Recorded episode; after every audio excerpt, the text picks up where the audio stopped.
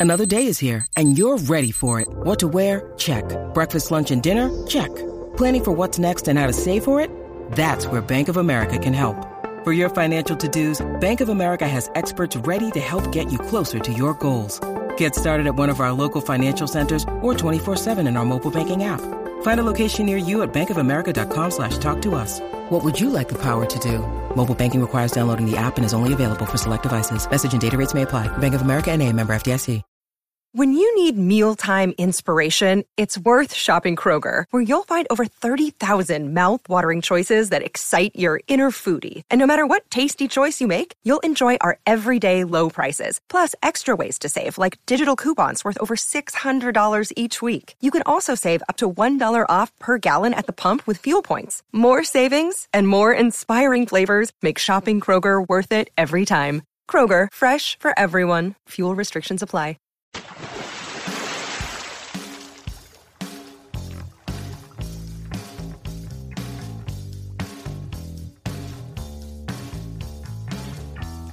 Hey, everybody, you are tuned to Deep Dive, the All Music Books podcast, where we talk to authors of music books, bios, histories, and criticism.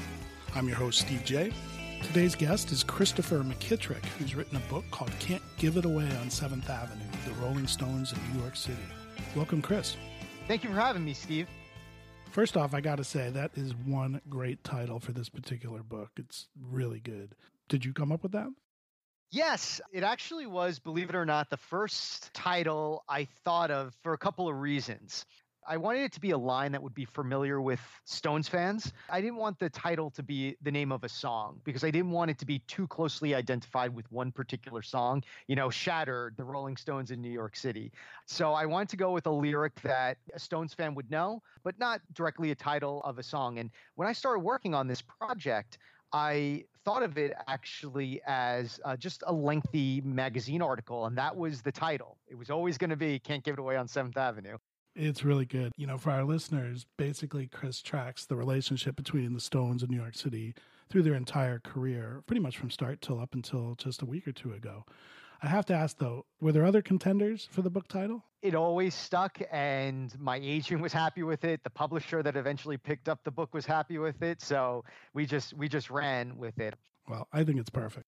Thank you. So, like many of the bands that came through New York, and particularly overseas bands, the first New York connection to America at large was usually the Ed Sullivan Show. Correct. And the Stones debuted there in 1964. They played there quite a number of times, but by all accounts, uh, Mr. Sullivan did not appreciate them as much as he did, say, the Beatles. And he told the Screaming Girls to be quiet and then noticeably rolled his eyes after the band's performance. Yeah, it's really fun to watch those early appearances on the Sullivan Show, especially since it has such an important connection with the Stones breaking their music in America, and of course on stages in, in New York, since the Sullivan Show was filmed, what is now the Ed Sullivan Theater. What I think was really amazing about that first appearance is the very next day in the press, Sullivan announced that because of the the way that the audience was acting, that the Rolling Stones would never again appear on the Ed Sullivan Show, assuring parents that that sort of behavior is not acceptable on his program. Of course, when the ratings came in, the tune changed. Mm-hmm. And also, Bill Wyman actually wrote in one of his books that Sullivan behind the scenes sent them a letter saying, You know, I got a lot of angry calls from parents, a lot of angry letters from parents, but I got twice as many from teenagers that loved you. So while in public, Sullivan was saying that they'll never appear again. Behind the scenes, he pretty much saw that the Stones were a hit and that he had to have them back on again. So was Sullivan's negativity was it aimed at the way that the crowd, especially the girls were going nuts or was it aimed at the long hair and the dress which was, you know, it wasn't quite where the Stones that we know them are, but it wasn't the Beatles either, right? It's also funny when you watch the progression of the Stones appearances on Ed Sullivan, how their attire changes. In their first appearance, they don't match like the Beatles did during their early Sullivan appearances, but they're pretty well dressed. Uh, and of course, by their last appearance in 1969, they're wearing whatever the heck they want. Yeah, it was more so the reaction of the crowd, or it just seemed to, to cause the issue because, you know, they were screaming like they were screaming for the Beatles, but it was just just as overpowering, if not more. You mentioned the last appearance was in 69. So first is in 64. I think they outdid the Beatles in appearance numbers by a long shot. Do you know how many times they appeared on the show? Um, just off the top of my head, I believe it was five. It could have been six. Kind of a once a year thing is the way they did it. More or less, yeah. L- judging by the timeline. You know, one of the funny things about the Ed Sullivan show, only Jagger was singing live. I thought they were all miming. The band was definitely miming, but the, the singing was done live. Yeah, and actually, the first appearance, the band is live.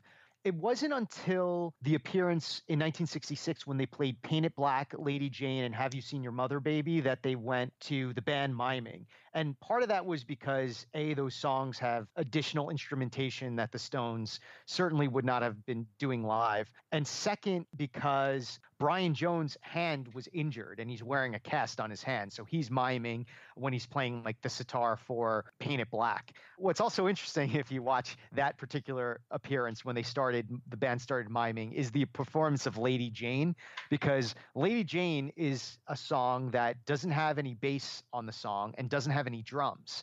So you actually see Bill Wyman and Charlie Watts in the background, hilariously kind of not knowing what to do. Charlie Watts is randomly hitting his cymbal at various times because you know you had these two members of the band that don't actually appear on the song, so they just seem very perplexed on, on what to do. And I, uh, you know, live television, it's great, but I, I always love that particular appearance. You know, there's so many legendary appearances of the Stones on Sullivan, but that one just cracks me up every time I watch because you just have to watch Charlie Watts and Bill Bill Wyman. Well, I know that one, and I'm going to have to go back and look at Charlie and Bill because that, that sounds pretty hilarious. Perhaps their most famous appearance was the 67 appearance, which featured Let's Spend the Night Together.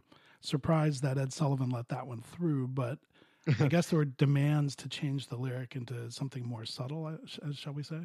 That was such a fun moment to write about in my book. In fact, it's a title of one of the chapters. Uh, Let's spend some time together, which was essentially the story goes that Sullivan, of course, while it was the biggest program on the United States for musicians to appear on, it also came with its sort of censorship issues. A legendary story is Jim Morrison being told he can't say, Girl, we couldn't get much higher. When the Doors performed Light My Fire on the show, Jim Morrison did it anyway, and they were banned. Bob Dylan, of course, never actually appeared on The Sullivan Show, despite his great fame, because he wanted to play a particular song on his appearance. He was told no. It was, it was a political tune, right? Yep. Uh, Talking John Birch Society Blues. He wanted to perform that song, and Sullivan and his producer said, No, we don't want you to play that. So Dylan said, Bye, I'm not appearing. So when it came to the Stones, though, they took a different approach. Their new single was Let's Spend the Night Together. Sullivan's team told them that they could not say that lyric. It was obscene, it could not be said to their audience.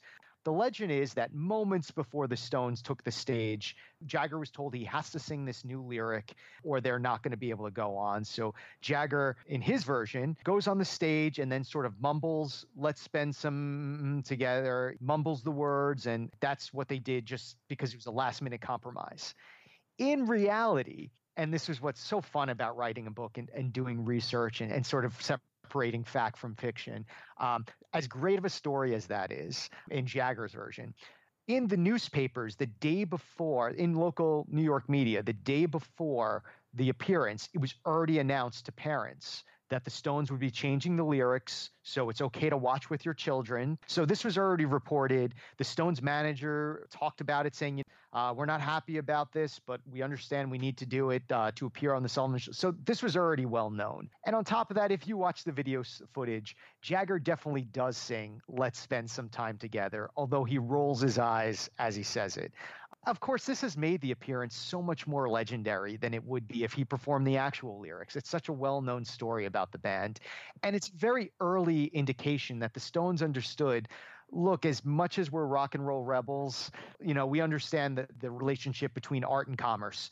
And here's just a blow we're going to have to take if we want to get our new single on TV in front of the largest American audience possible. So it's interesting that as time has gone on, Jagger has presented his version of the story where he was a lot, you know, a lot more against it. But clearly, it was something that, if you watch the footage, that, that really tells the real story. Yeah, exactly. I think in your book, he's quoted as saying he did not sing it, and clear, yes. clearly he did. And the eye rolls yeah. are, are definitely legendary. I wonder too if Ed Sullivan understood that art and commerce thing. You know, handing it to them at the last minute. You know, that's a little sketchy. But also the Doors, if they're going to break the rules, Sullivan probably understands that it's going to hurt for a moment, but it's going to become just a huge part of television or music history, and, and was willing to take those chances. Yeah, and especially in the instance of the Stones, of course, was not their last appearance. They still appeared on the show, and and uh, we talked before about the '69 appearance. The 1969 appearance is the only one that was actually shot in CBS's Los Angeles studios because the Stones were recording and couldn't make it to New York. And that kind of shows how important the Stones were for Sullivan's ratings because he rarely allowed that to happen. And he was willing to let the Stones film an appearance across the country to air instead of having them come in just because that's how important the band was to the show's ratings and how popular they were. Of course, certainly the show and, of course, the network had their standards that they needed to adhere by. But, you know, controversy always creates some commerce out of it. So there, there, a little bit of controversy controversy never hurt anybody, I guess, especially in rock and roll. Especially the Stones. One has to wonder if Ed Sullivan was a Mick or Keith guy, though. I couldn't tell you you know, the Keith Richards that we know today, the, the icon he has become, uh, was not quite that guy yet in the mid 60s. You know, he was still sort of finding his own persona. Jagger seems to, right out of his gate, understand who Mick Jagger really was, which is kind of amazing. You know, you watch Jagger today and he's doing the same moves he did 50 years ago. Whereas Richards, I think, took a while to develop his persona. It was a little more quiet in the beginning. So if I had to guess, I would say Sullivan would probably gravitate more towards Richards, this quiet guitarist over there, as opposed to this flamboyant Jagger. Although Jagger was quite the businessman, so. Oh, yes. He went to the School of Economics. That's right. So, one of my favorite lines in your book comes in reference to an incident at 24th Street and Lexington Avenue. Can you fill us in on, on what that was for and definitely share the line in the in the end? Yeah, and this is just one of those again moments to create controversy. The Stones for the single of Have You Seen Your Mother Baby Standing in the Shadow took for the back part of the sleeve a picture of all five band members dressed as women. And it wasn't typical women's fashion of the 1960s. They were dressed like, you know, grandmothers would dress in the 1960s. And it's just a hilarious picture because you have to do a double take at first because at first you're like, wow, those are five hideous women. And then you go, oh, oh, wait, it's the Rolling Stones circa 1966. And what's legendary about that moment, what has come out, and Bill Wyman wrote about in his book, that immediately after they took the photo on a street corner in New York, they went around the corner to a bar and all got drinks, dressed as what I wrote in my book as surely the five ugliest women in the joint which I think is is hilarious because you know it's certainly something that uh, in the 1960s probably didn't happen as often, even in New York City. Well, certainly that cover pushes the envelope. You know, one thing, if, if folks don't know it, uh, it was a black and white cover, correct? Yes. Someone uh, once presented as they look like World War One war widows, exactly. uh, which I think is kind of a, a, good way to put it at that time.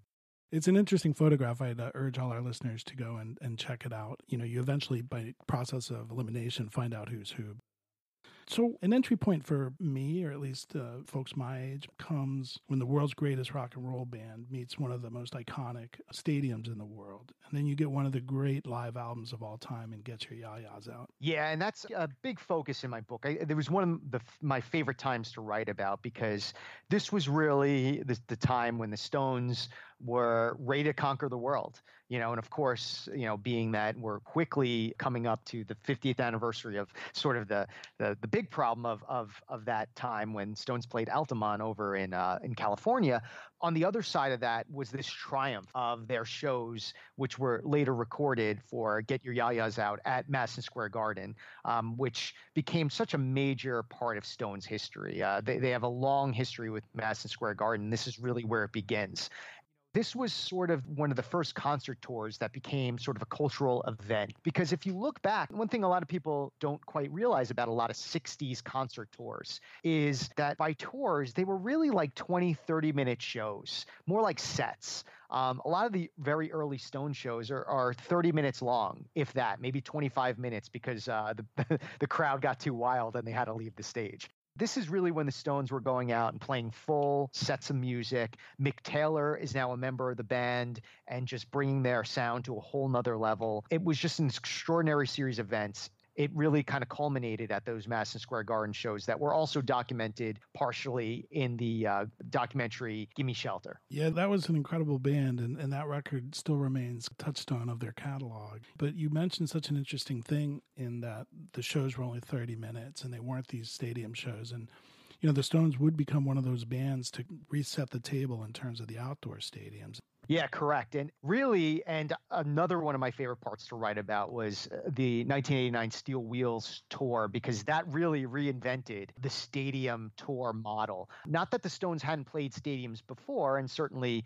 bands like Led Zeppelin had played stadiums in the 70s, but it really was that 89 tour that totally reinvented how pop musicians do stadium tours. And, you know, you look at bands like Metallica, U2, even Taylor Swift, Beyonce, and Jay Z, who do these stadium tours now, and they're still doing the tricks that the Rolling Stones created in 1989 on that Steel Wheels tour. They also may have invented or took advantage maybe of New York City when announcing their tours through the years. They came up with some pretty crazy schemes and utilized some pretty crazy locations and how they got into those locations. Can you give us a couple of those stories? One thing that inspired me to write this book is I wanted to know the connection between every time the Stones seemed to have a major tour to announce from roughly 1975 to 2005. They did it in New York City with some sort of publicity event that would get all cameras on them. My my personal favorite is in 1975 when they were announcing the tour of the Americas.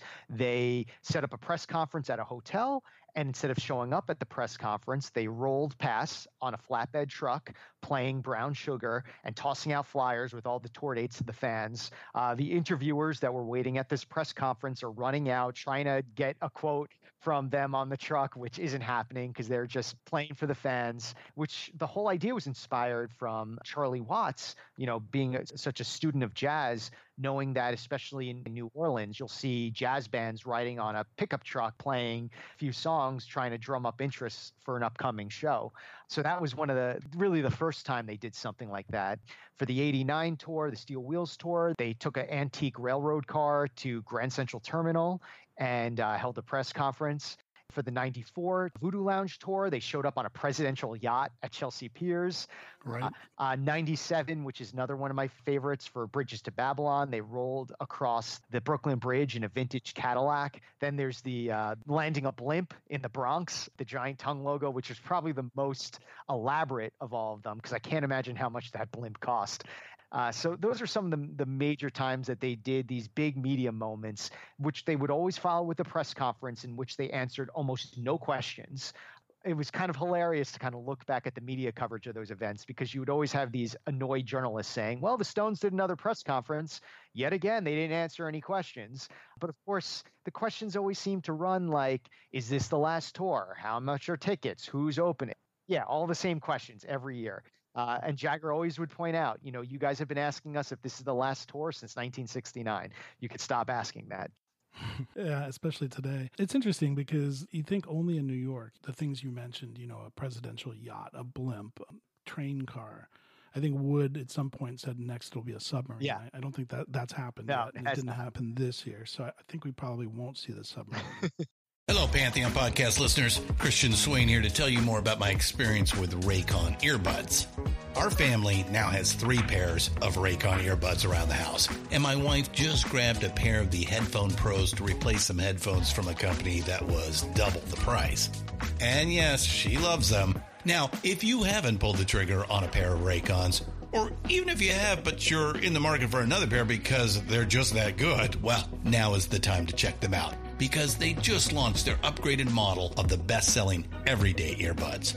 With Raycon's upgraded everyday earbuds, now you also get active noise cancellation, ergonomic design, and multi-point connectivity that lets you pair with two devices at once. New quick charge function, three customizable sound styles, plus awareness mode. Available in a variety of vibrant new colors to complement any and all skin tones. I even have a pair of earbuds in a cool green color. I have tried just about every earbud known to humankind, and these Raycons are fantastic. Seriously, if you've been wanting to check out Raycons, there truly is no better time. You're going to ask yourself why you didn't check them out sooner, and Raycon offers a 30-day happiness guarantee. So, what are you waiting for? Go to buyraycon.com slash Pantheon today to get 20% off your Raycon order, plus free shipping. That's right, you'll get 20% off and free shipping at buyraycon.com slash Pantheon. Buyraycon.com slash Pantheon. So around this point, most of the band, I would guess Mick and Keith, they move to New York City and they start to immerse themselves in the city. Let's talk a little bit about the culture of New York and how that kind of infiltrated them. I think the legend is that Mick would be out with the celebrities in Studio 54, and then Keith would be more in the clubs or the bars sitting in with other musicians. Is that fair? Usually gets this idea that, especially when you get to the late 70s and the Stones incorporated in some of their music some more disco sounds, that Mick was the one pushing the disco and Keith was the one pushing the rock and roll. But it, it just like everything, it was kind of a combination of the two. I mean, Keith Richards spent a lot of time at Studio 54. Uh, in fact, he met his future wife there. And you'll see a lot of pictures out there and amazing pictures of, of Keith Richards hanging out with guys like James Brown and John Belushi at Studio 54. So he was was there quite often. And uh, on the same on the same line, Jagger was also jumping on stages throughout the city, playing songs in smaller clubs when there was a great musician on stage. So it was a little mix of the both. Certainly, Jagger is known more for traveling in celebrity circles than Richards is, but uh, Richards had his own group of celebrities that he liked to hang out with. A lot of the Saturday Night Live original crew there were a couple of his favorites that he'd like to be in touch with. So, uh, so, so yes and no. Yeah, they were the teetotalers, right? Like Aykroyd and Belushi. Yeah, yeah. Kept Keith in line. Yeah, of course. One of the most famous New York based artists was Andy Warhol. People probably know, but he did the cover for Sticky Fingers in 71. Correct. And that with the zipper and the jeans, you know, zip it and the underwears underneath. The, the photo shoot took place, I think, at 33 Union Square West, which I think was the housed both Interview Magazine's office, which Andy Warhol started, as well as the factory. Is that right? Correct. Can you put to rest any of the rumors? I heard growing up that was always Jagger on that cover, and it's a great story. But in your book, I think you break down, or, or, a couple of models said, "No, no, no, that wasn't him. Yeah. That was me." Well, one thing for sure, it's definitely not Jagger on the cover. But there were a couple of models that Warhol used for that photo. And of course, many of those models have said, oh, it's me. It's definitely me. I can tell it's me. But there's no sure way of telling who exactly it was. None of the photos that have survived from that photo shoot identify exactly who was there, except for the fact that it was not Jagger because he wasn't at the photo shoot. I doubt it was Charlie either. I'm just going to It was none of the Stone.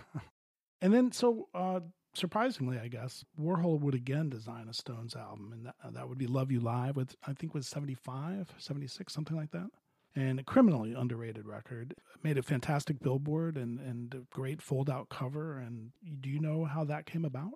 you know, it was really getting to the point where it had been almost 10 years since they did their last live album or their last official live album.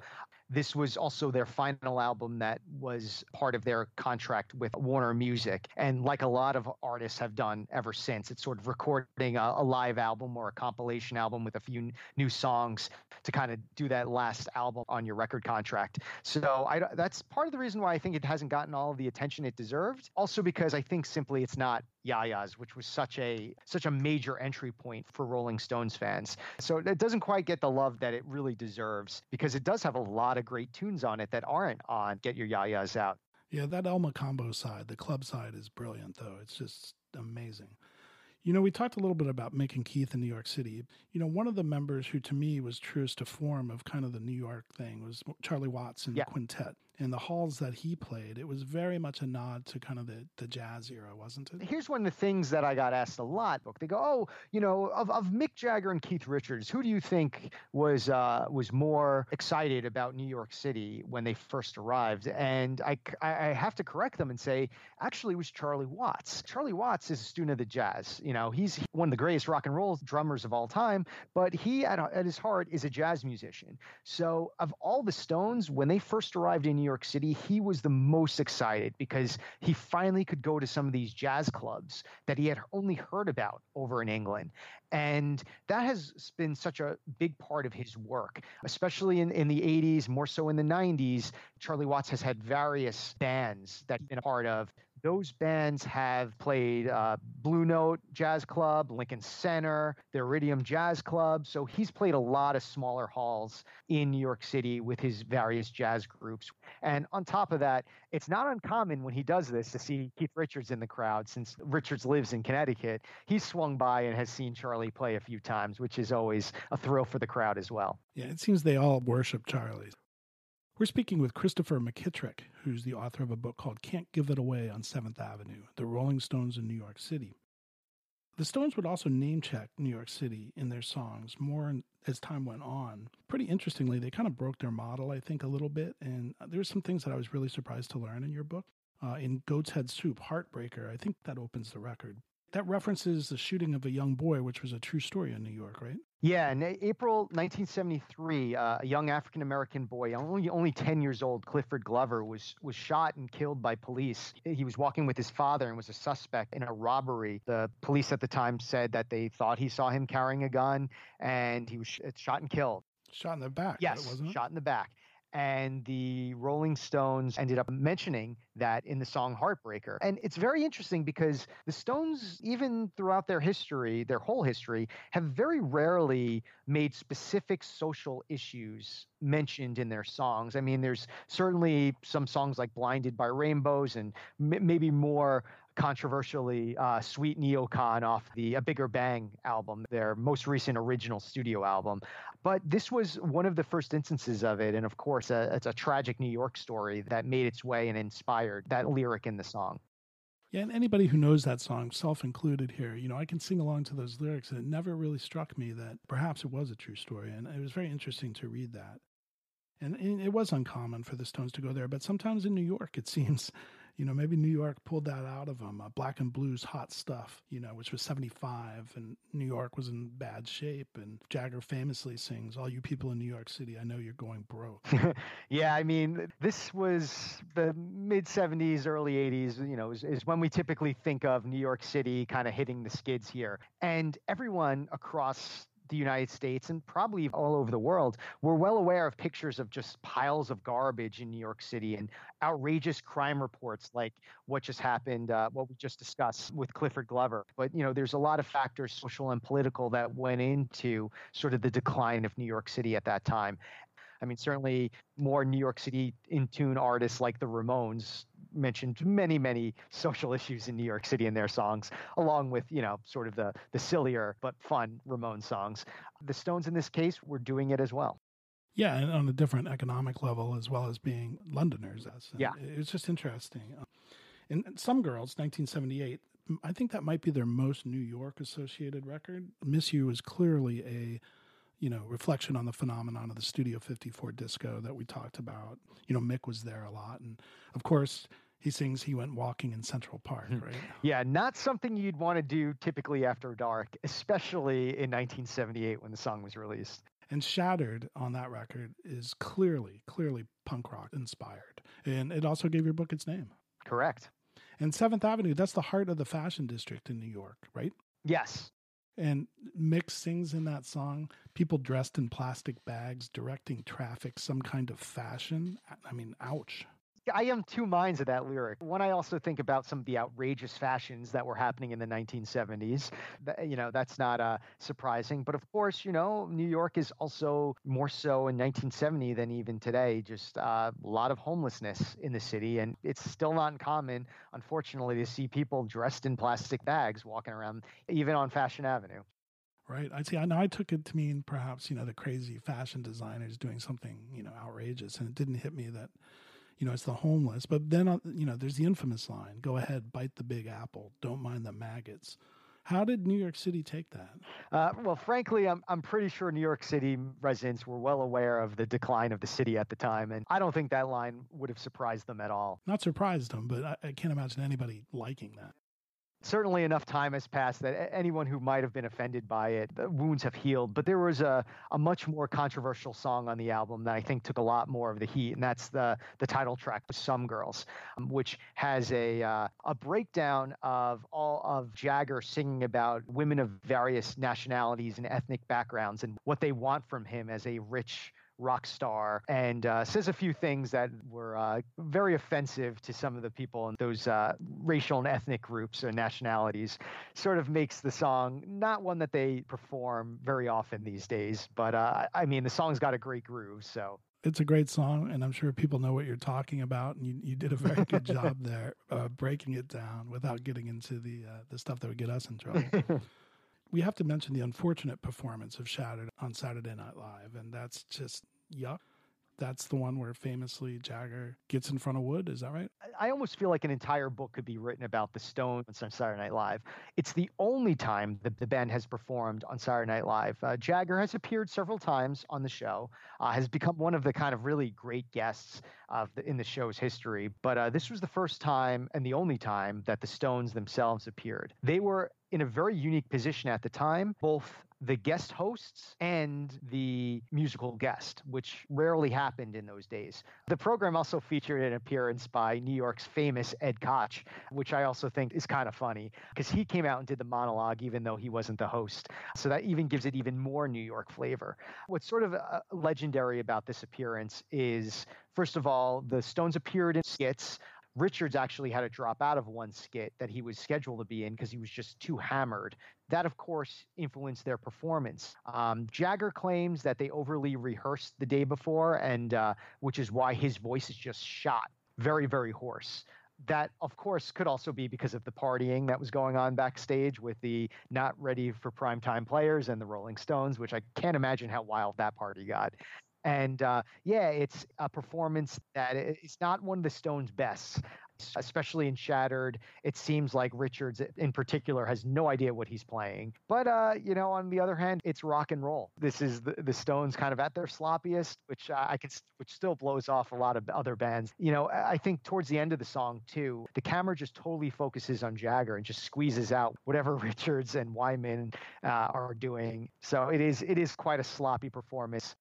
Well, speaking of sloppy, I think Wood was surprised by Jagger licking his oh, face. Yes, Jagger. That, you know, yeah, that, that, was shocking. And again, controversy creating uh, interest in the group's music. Jagger licking Wood's face, sort sort of in the middle of the song, kind of out of nowhere, and you you kind of do kind of see a reaction from Wood, like where did that come from? Well, waiting on a friend uh, off the next album, Tattoo You, is kind of a low key, wonderful thing, in my opinion. I learned two things about that video from your book. You can fill them in, but one is the location of the steps at the beginning, and that has a very special place in rock and roll history.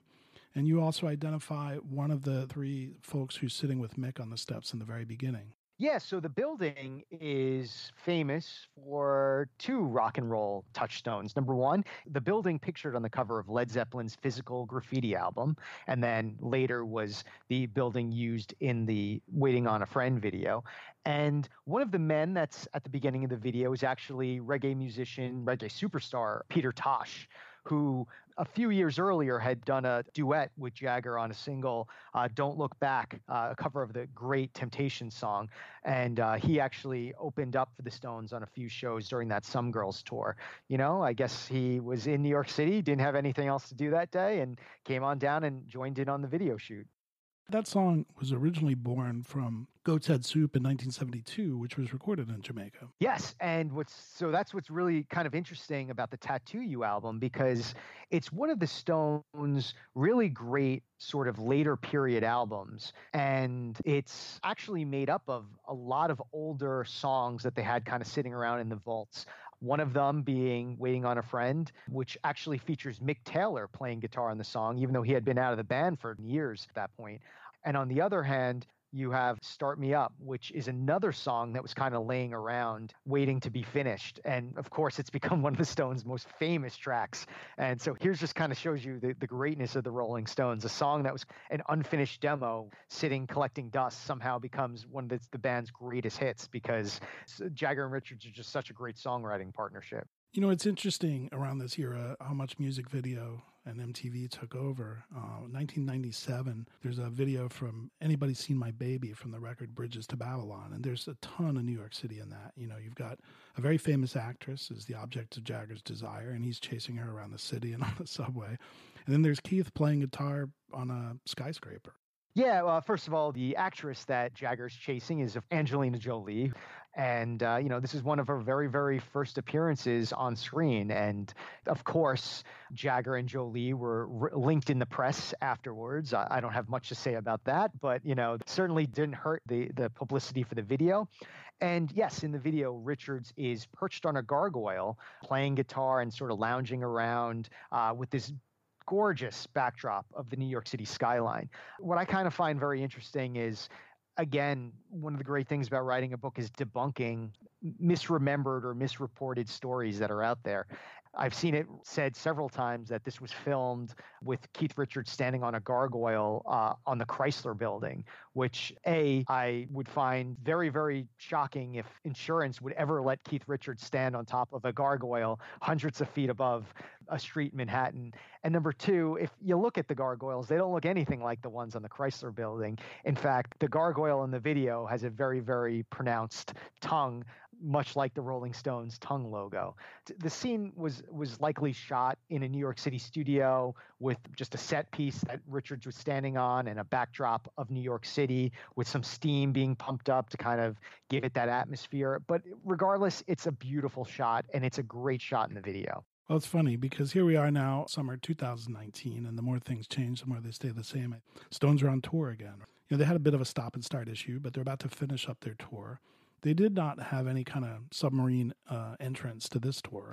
Is that right? yeah, that's that's correct. And that's mostly because you mentioned social media. It's just more effective. Yeah, I mean, you know, when the Stones were doing these big publicity stunts to launch their tours, uh, you know, they're doing it in New York City, the media capital of the world. It ensured that there would always be a crowd of photographers, reporters, photojournalists, all media personnel would be there. Nowadays, uh, you have access to billions of people on social media if you just post quick video saying hey we're going on tour you know so i guess uh, on one hand it's sort of unfortunate that we don't see the, these fun publicity stunts as much anymore but on the other hand i, I totally understand it from a, uh, a, a business and, and, media perspective that this is the way to get the word out now putting it out on, on a video on social media saying hey guys we're going on tour dates are on our website. And plus, you know, of course, the Stones, uh, we don't like to think this, they are getting older. So uh, it's sort of sort of organizing a giant media event uh, is a little bit more difficult than shooting a video in the rehearsal space. You still got to wonder if it doesn't tear at uh, Jagger the performer versus Jagger the businessman. You know, it's just a, a totally different model these days, and one that they've invented, really. So, did you see any of the shows on this tour? Yes, I actually uh, got a chance to check out the Pasadena show at the Rose Bowl, which was, of course, phenomenal because I'm out here in LA. It was their first time playing the Rose Bowl since the Voodoo Lounge tour, which is kind of incredible when you think about it because it's such a huge, iconic venue. So it was nice to see the Stones tackle that again. And uh, it made a little bit of headlines because Robert Downey Jr. came out and introduced the band, which was kind of cool because he's certainly a popular guy these days with all of his appearances in the Marvel movies. And he made a very special announcement about a rock on Mars being named after the Rolling Stones, which was kind of crazy because I don't believe any other rock band has a rock named after them on another planet. I don't even know if even David Bowie has a rock named after him on another planet. So very cool to, to kind of hear that. You know, they're they're fantastic, and it's great that they're still doing what they're doing. We're speaking with Christopher McKittrick, who is the author of a book called Can't Give It Away on 7th Avenue The Rolling Stones in New York City. If you like the Rolling Stones, if you dig New York City, you'll love this book. There's a lot of really interesting connections. I'd like to leave the last words to Keith from the concert for New York City in 2001 in memory of the victims of 9 11. He said it just so perfectly and so Keith. You care to do the honors? Yeah. You know, the prologue of my book opens with that September uh, 11th memorial uh, concert for New York City. And it was so important to me as a new, native New Yorker to use this as the opening of the book because even though this isn't a Rolling Stones moment, it's actually a Mick and Keith moment because they were the only ones at the concert. It was so important to me because here are two musicians from across the pond who developed this just really close connection, really close love for New York City and everything about it.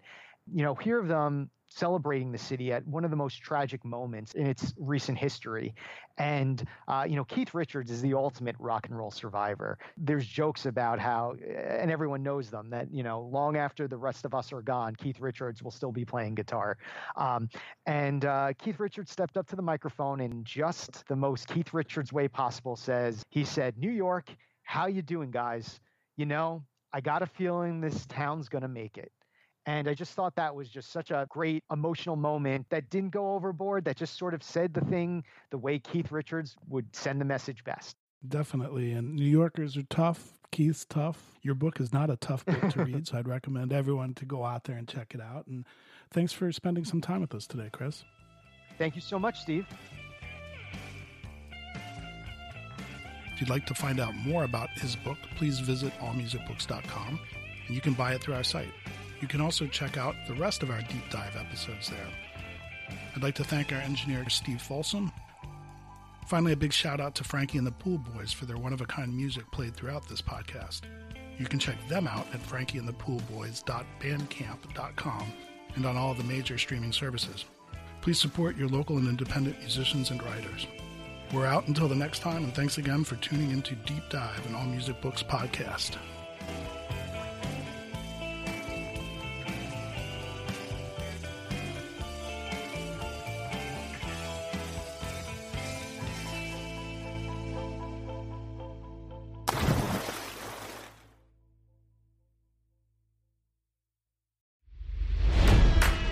It's NFL draft season, and that means it's time to start thinking about fantasy football.